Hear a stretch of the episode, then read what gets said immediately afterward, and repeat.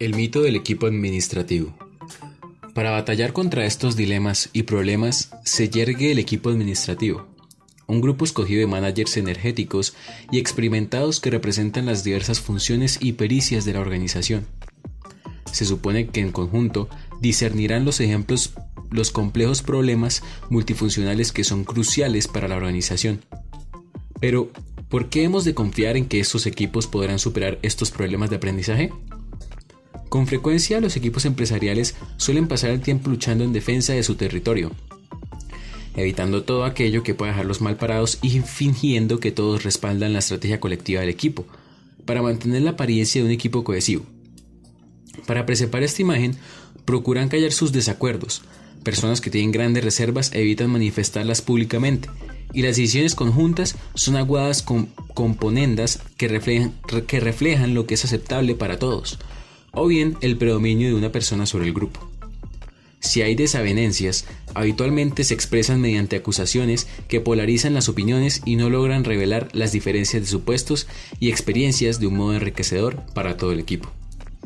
La mayoría de los equipos administrativos ceden bajo presión, escribe Chris Argyris, profesor de Harvard y estudioso del aprendizaje en los equipos administrativos. El equipo puede funcionar muy bien con problemas rutinarios pero cuando enfrenta problemas complejos que pueden ser embarazosos o amenazadores, el espíritu de equipo se va al traste. Argyris argumenta que la mayoría de los managers consideran la indagación colectiva como una amenaza inherente. Nuestra educación no nos capacita para admitir que no conocemos la respuesta, y la mayoría de las empresas esfuerzan esa lección al recompensar a las, a las personas que saben defender sus puntos de vista, pero no indagar los problemas complejos. ¿Cuándo fue la última vez que una persona de la organización de, usted fue recompensada por plantear diferentes por plantear difíciles preguntas acerca de la actual política de la compañía en vez de resolver problemas urgentes? Ante la incertidumbre o la ignorancia, aprendemos a protegernos del dolor de manifestarlas. Ese proceso bloquea nuestra comprensión de aquello que nos amenaza. La consecuencia es lo que Argyris denomina incompetencia calificada. Equipos llenos de gente increíblemente apta para cerrarse el aprendizaje. Problemas y disciplinas. Estos problemas de aprendizaje no son nuevos.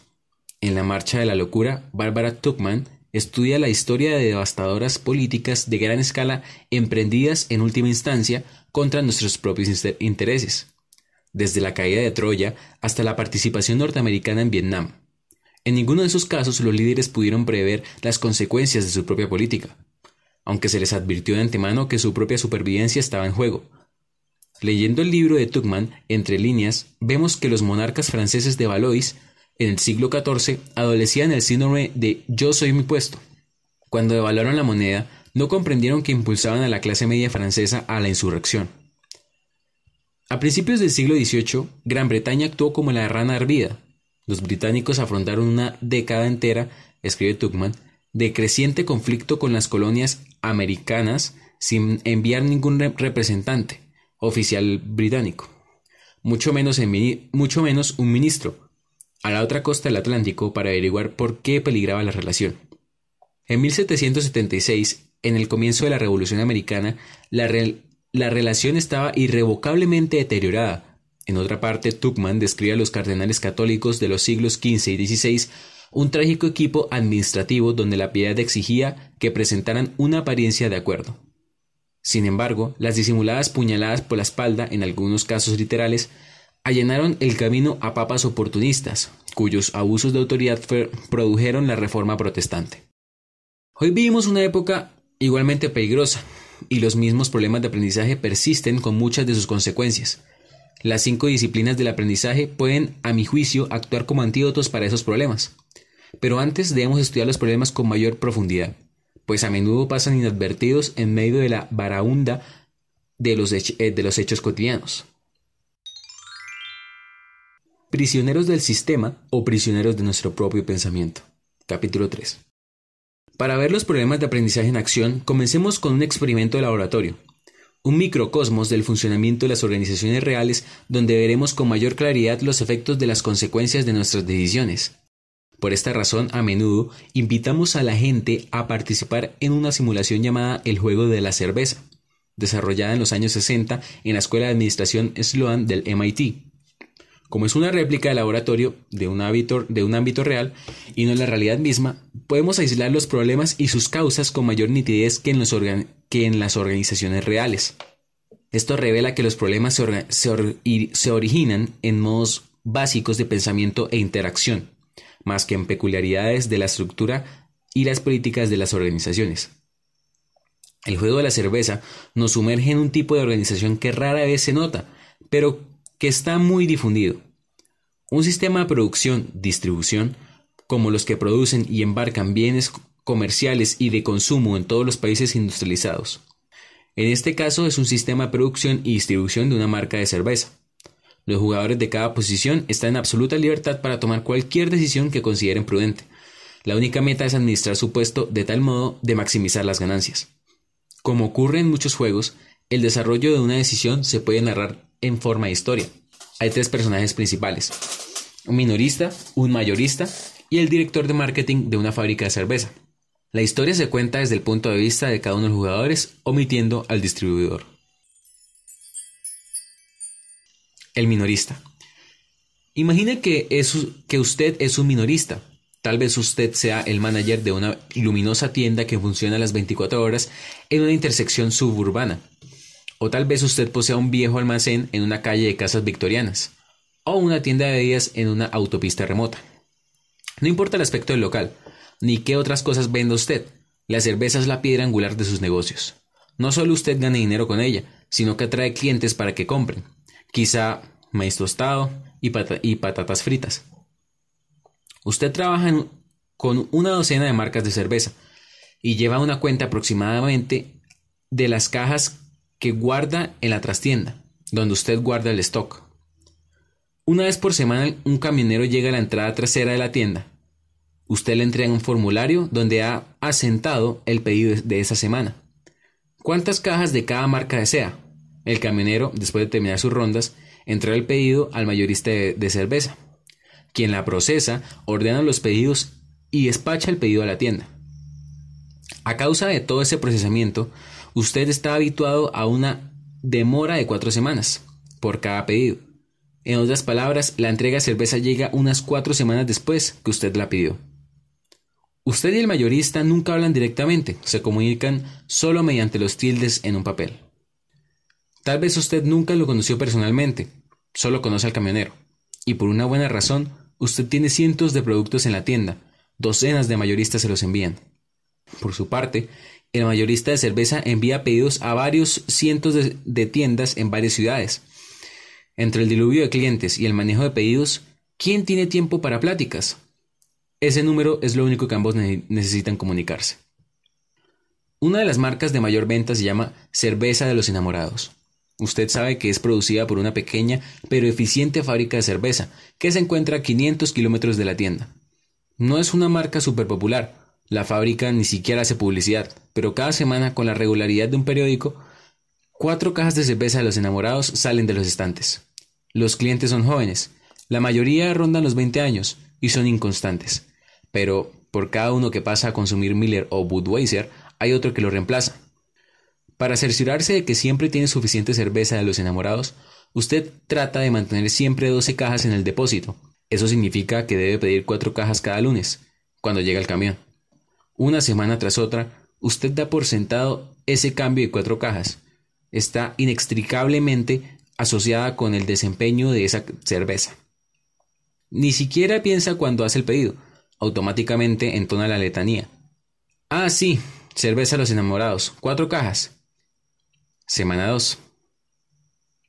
Imprevistamente, una semana de octubre. Llamémosla semana 2. Las ventas de la cerveza se duplican, saltan de 4 a 8 cajas. Usted lo toma con tranquilidad, pues tiene 8 cajas de más en la trastienda. No sabe por qué se han vendido tantas repentinamente. Tal vez alguien celebra una fiesta, pero para reemplazar esas cajas adicionales, usted eleva el pedido a 8. Eso devolverá el inventario a la normalidad. Semana 3. Extrañamente, usted también vende ocho cajas de cerveza a los enamorados la siguiente semana. Y ni siquiera hay vacaciones de primavera. De cuando en cuando, en esos breves respiros entre ventas, usted se pregunta por qué. No hay ninguna campaña publicitaria para esa cerveza. Usted habría recibido un folleto por correo. A menos que el folleto se haya perdido o usted lo haya tirado por accidente. O quizás hay otra razón, pero entra un cliente y usted deja de pensar en ello. Cuando llega el camionero, usted todavía no piensa mucho en la cerveza de los enamorados, pero mira la hoja y ve que esta, que esta vez le trajeron solo cuatro cajas, por el pedido que usted presentó hace cuatro semanas. Solo le quedan cuatro cajas en stock, lo cual significa, a menos que haya una merma en, en las ventas, que esta semana agotará su existencia de cerveza de los enamorados. La prudencia impone un pedido de por lo menos ocho cajas para mantenerse a la par de las ventas, para mayor seguridad, usted pide 12, así podrá reconstruir el inventario. Semana 4. El martes, usted encuentra tiempo para charlar con un par de clientes jóvenes. Resulta ser que hace un mes salió un nuevo un video musical en un popular canal de televisión por cable. El grupo que grabó el video, los iconoclastas, cierra la canción con la línea Tomo un sorbo de cerveza de los enamorados y corro y corro hacia el sol. Usted no sabe por qué usaron esa línea, pero si existiera un nuevo convenio de comercialización, el mayorista le habría informado. Piensan llamar al mayorista, pero llega una entrega de patatas fritas y usted se olvida de la cerveza de los enamorados. Cuando llega la siguiente entrega de cerveza, vienen solo cinco cajas. Ahora usted está preocupado porque le queda una sola caja en stock. Las existencias están casi agotadas. Y gracias a ese video, la demanda podría aumentar aún más. Usted, usted sabe que ha pedido algunas cajas más, pero no sabe exactamente cuántas. Por las dudas, pide 16 más. Semana 5. La única caja se vende el lunes por la mañana. Por suerte, usted recibe un embarque de 7 cajas más. Al parecer, el mayorista empieza a responder a sus pedidos más altos. Pero hacia el fin de semana las ha vendido todas, dejándole el inventario en cero. Usted mira abatido el anaquel vacío. Por las dudas, pedirá 16 más. No quiere adquirir la reputación de que no dispone de cervezas populares. Semana 6. Los clientes empiezan a llegar a principios de semana, buscando la cerveza de los enamorados. Dos de ellos son bastante leales y deciden esperar. Avísenos en cuanto llegue y vendremos a comprarla. Usted consigna los nombres y números telefónicos. Prometieron comprar una caja cada uno. En el próximo embarque llegan solo seis cajas. Usted llama a los dos clientes fieles. Ellos pasan a comprar lo que han reservado y el resto de la cerveza se agota antes del fin de semana. De nuevo, Dos clientes le dan el nombre y piden que, que los llame en cuanto llegue el próximo envío. Usted se pregunta cuántas más habría vendido si no hubiera tenido los anaqueles vacíos en el fin de semana. Parece que arrasaron con esa cerveza, pues ninguna de las tiendas de la zona la tiene. Esta cerveza es algo serio, y su popularidad crece constantemente. Tras dos días de mirar el anaquel desvencijado y vacío, se siente obligado a pedir 16 cajas más. Siente la tentación de pedir más, pero se contiene porque sabe que pronto llegarán los pedidos grandes. ¿Pero cuándo? Semana 7. El camión de reparto trae solo 5 cajas esta semana, lo cual significa que usted enfrentará otra semana de anaqueles vacíos. En cuanto usted efectúa los pedidos de la cerveza, los enamorados se agota de nuevo. Esta vez a los dos días. Esta semana, asombrosamente, cinco clientes le dejan el teléfono. Usted pide 16 cajas más y más y reza para que los pedidos grandes empiecen a llegar. Empiezan todas las ventas, piensan todas las, las ventas de patatas fritas que ha perdido. A estas alturas usted vigila semana 8. A estas alturas, usted vigila la cerveza de los enamorados más que ningún otro producto. Está pendiente de ella, y cada vez que un cliente entra a comprar seis latas de esa discreta cerveza, usted repara en ello. Todo el mundo parece hablar de esa cerveza. Usted espera ansiosamente que el camionero le traiga esas 16 cajas. Pero le trae solo 5. ¿Cómo solo 5? pregunta usted. Vaya, no sé nada sobre eso, dice el camionero. Supongo que el pedido está demorado. Se las traeré dentro de un par de semanas. ¿Un par de semanas? Cuando usted llame a los clientes de su lista, se quedará sin cervezas antes de vender una sola caja nueva. Se quedará sin una botella de la cerveza de los enamorados durante toda la semana. ¿Qué significará esto para su reputación? Presenta un pedido de 24 cajas más, el doble de lo que pensaba pedir. Se pregunta qué, les, qué le está haciendo ese mayorista. ¿Acaso ignora que allí tiene un mercado famélico? ¿En qué demonios está pensando? El mayorista. Siendo usted manager de una empresa mayorista de distribución, la cerveza lo es todo. Pasa los días ante un escritorio de acero en un pequeño depósito atiborrado de cervezas de todas las marcas, Miller, Budweiser, Coors, Rolling Rock, algunas importadas y por cierto cervezas regionales como la cerveza de los enamorados. La región a la que usted sirve incluye una ciudad grande, ciudades satélites, una red de suburbios y algunas zonas rurales apartadas. Usted no es el único mayorista de cerveza, pero goza de una sólida reputación. Para varias marcas pequeñas, entre ellas la cerveza de los enamorados, usted es el único distribuidor de la zona. Usted se comunica con la fábrica mediante el mismo método que usan los minoristas para comunicarse con usted. Garrapatea números en un formulario que usted entrega al camionero todas las semanas. Cuatro semanas después llega la cerveza correspondiente a ese pedido. En vez, de, en vez de pedir por caja, sin embargo, usted pide por gruesas. Cada gruesa alcanza para llenar una camioneta. Cuando un minorista pide cuatro cajas de cerveza a los enamorados, semana tras semana, usted pide cuatro gruesas a la fábrica, semana tras semana. Eso basta para mantener una acumulación de 12 gruesas en el inventario en todo momento. En la semana 8, usted está tan frustrado y furioso como sus minoristas. La cerveza de los enamorados siempre era una marca regular y confiable, pero hace unas semanas, en la semana 4, esos pedidos empezaron a subir abruptamente. La semana siguiente, los pedidos, los pedidos minoristas subieron aún más. En la semana 8, la mayoría de las tiendas pedían el triple o el cuádruple de lo que pedían regularmente. Al principio, usted había cumplido con esos pedidos adicionales valiéndose de la mercancía del depósito, y usted había sido previsor, notando que existía una tendencia. Había elevado la cantidad de cerveza a los enamorados que pedía la fábrica, en la semana 6, después de ver un artículo sobre el video de rock en Beer Distribution News, elevó aún más los pedidos, hasta el extremo de 20 gruesas por semana. Eso representaba el quíntuple de su pedido normal, pero usted lo necesitaba. La popularidad de esa cerveza se, estaba multiplicando, triplicando y aún cuadruplicando, a juzgar por la demanda de las tiendas. En la semana 6, usted despachó toda la cerveza de que disponía y entró en el infierno, en el infierno de la espera. Cada semana usted despachaba lo que podía y enviaba a las tiendas equivalentes de pagarés para cubrir el resto. Algunas de las tiendas más grandes llamaron y usted les ofreció tratamiento preferencial, pero ya no disponía la cerveza de los enamorados en el inventario. Al menos sabía que faltaban solo un par de semanas para que empezara a llegar la cerveza extra. En la semana 8, cuando usted llamó a la fábrica para preguntar si había alguna manera de acelerar las entregas y para informar que elevaría la orden a 30 gruesas, quedó consternado al descubrir que solo habían empezado a acelerar la producción dos semanas antes. Apenas se enteraban del incremento de, demanda. ¿Cómo podían ser tan lentos? Ahora es la semana 9. Usted recibe pedidos por 20 gruesas de cerveza de los enamorados por semana y aún no las tiene. A fines de la semana anterior, Usted había registrado pedidos por otras 20 gruesas, por otras 20 gruesas. Las llamadas son tan frecuentes que la fábrica instaló un contestador automático para dar una explicación sobre la cerveza de los enamorados. Pero usted confía en que esta semana lleguen al fin las 20 gruesas que pidió hace un mes. Sin embargo, solo llegan 6 gruesas. Al parecer la fábrica está atrasada en las entregas, y solo ahora empieza a embarcar los pedidos grandes. Usted llama a las tiendas más grandes y asegura que la cerveza pedida llegará dentro de poco tiempo. La semana 10 es exasperante. La cerveza adicional que usted esperaba, por lo menos 20 gruesas, no llega. La fábrica no pudo acelerar, tanto la producción. O eso parece. Solo envía 8 gruesas. Es imposible comunicarse con la fábrica por teléfono, pues todos están trabajando en la planta. Las tiendas, entre tanto, venden la cerveza a más no poder. Usted recibe pedidos sin precedentes. Esta semana son 26 gruesas, o quizá piden tanto porque no, no reciben ninguna cerveza. De un modo u otro, usted debe mantener el ritmo.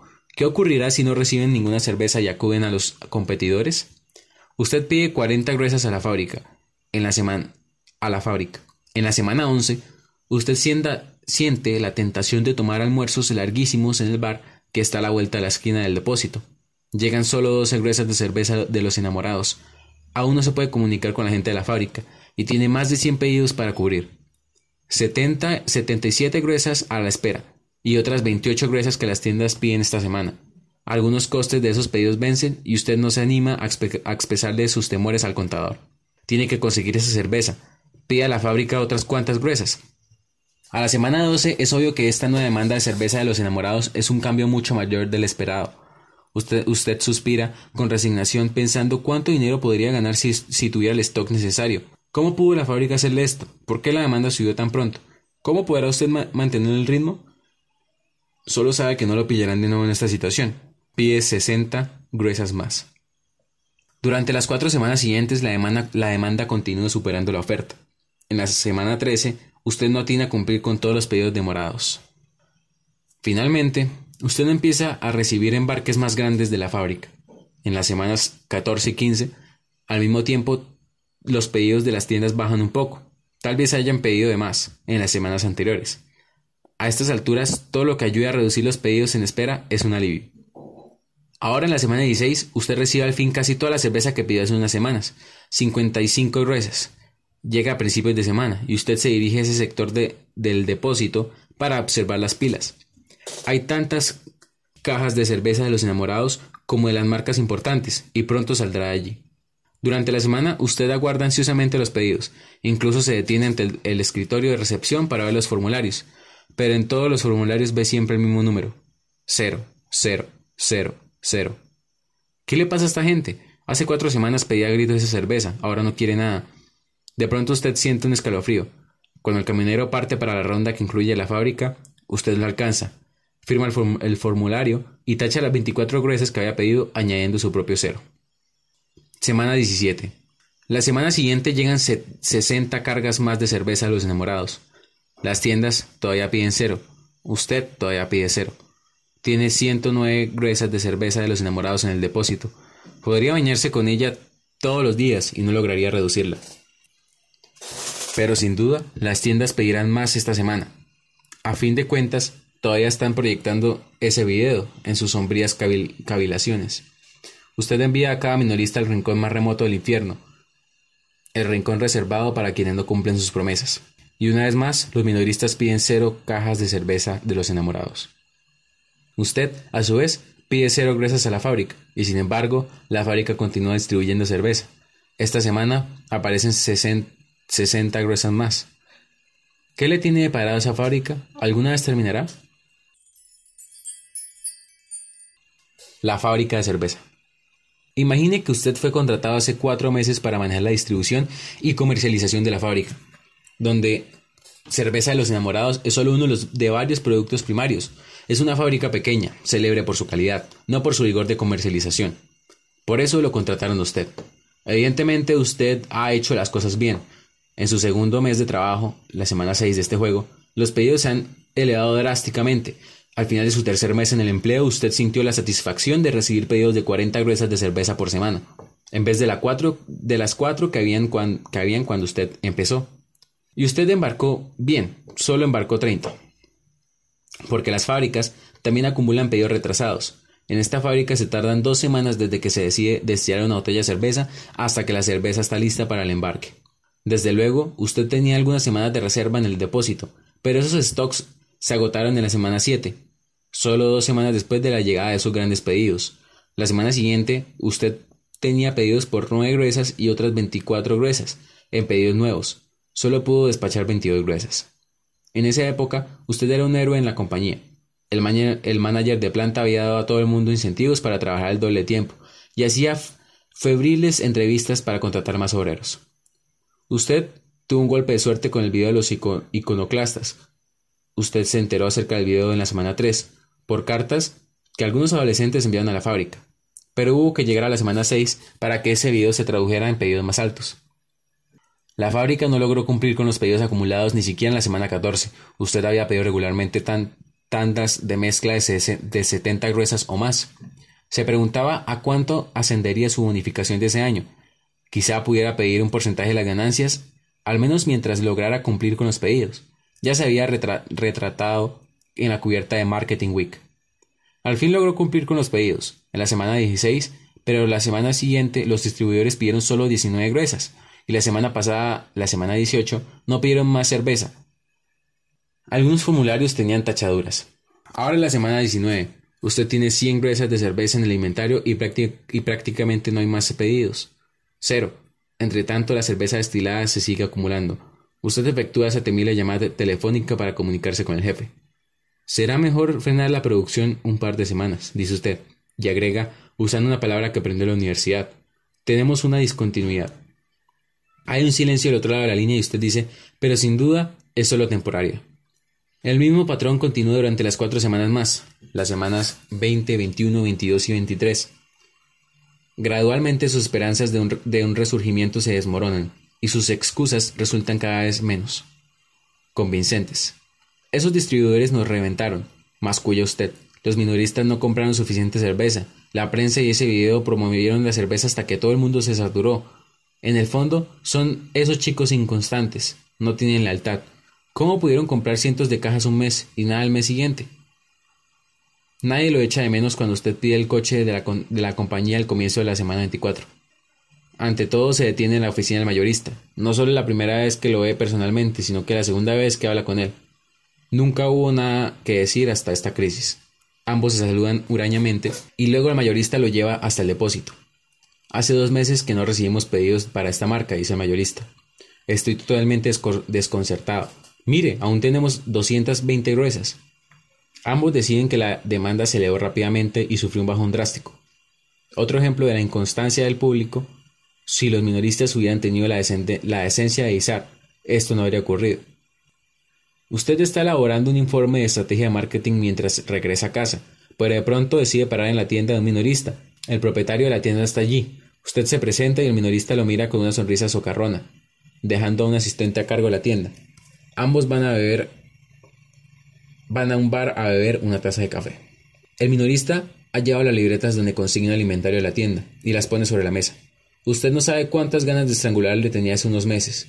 ¿Por qué? pregunta usted. Mire, nos han quedado 93 cajas en la tienda, en la trastienda. A este ritmo tardaremos seis semanas en pedir más. Seis semanas, piensa usted, y extrae una calculadora de bolsillo. Si cada minorista de la zona aguarda seis semanas para pedir más cerveza y luego pide solo unas cajas por semana, tardarán un año en bajar esas 220 gruesas que aguardan en el depósito del mayorista. Es una tragedia, dice usted. ¿Quién fue el culpable? Es decir, ¿cómo podemos, ¿cómo podemos evitar que ocurra de nuevo? Bien, no fue culpa nuestra, dice el minorista, después de, sorber café. Vendíamos cuatro cajas de cerveza cuando salió ese video musical. Luego en la semana 2 vendimos ocho cajas. Y luego la demanda creció en forma descomunal. Pero, ¿por qué frenó de golpe? No, usted no entiende, dice el minorista. La demanda, la demanda nunca creció en forma descomunal, ni frenó de golpe. Aún vendemos ocho cajas de cerveza, una semana tras otra. Pero ustedes no nos enviaron la cerveza que necesitábamos, así que teníamos que seguir pidiendo, para cerciorarnos de que hubiera la suficiente para satisfacer a la clientela. Pero, pero tuvimos la cerveza cuanto antes. Entonces quizá fue culpa del mayorista. Me he preguntado si no debería cambiar de proveedor. De todos modos, ustedes deberían hacer una promoción con cupones o algo parecido, para que yo pudiera recuperar algunos costes. Me gustaría deshacerme de esas 93 cajas. Usted pide más café. En el viaje regreso piensa cómo redactar su nota de renuncia. Obviamente le echarán la culpa por los despidos o los cierres de, la de planta que resulten de esta crisis, tal como el mayorista culpó al minorista y el minorista al mayorista. Y ambos querían culparle a usted. Al menos aún es tiempo de irse con cierta dignidad, pero ojalá pudiera presentar alguna explicación para demostrar que no fue culpa, culpa de usted, que usted fue la víctima y no el victimario.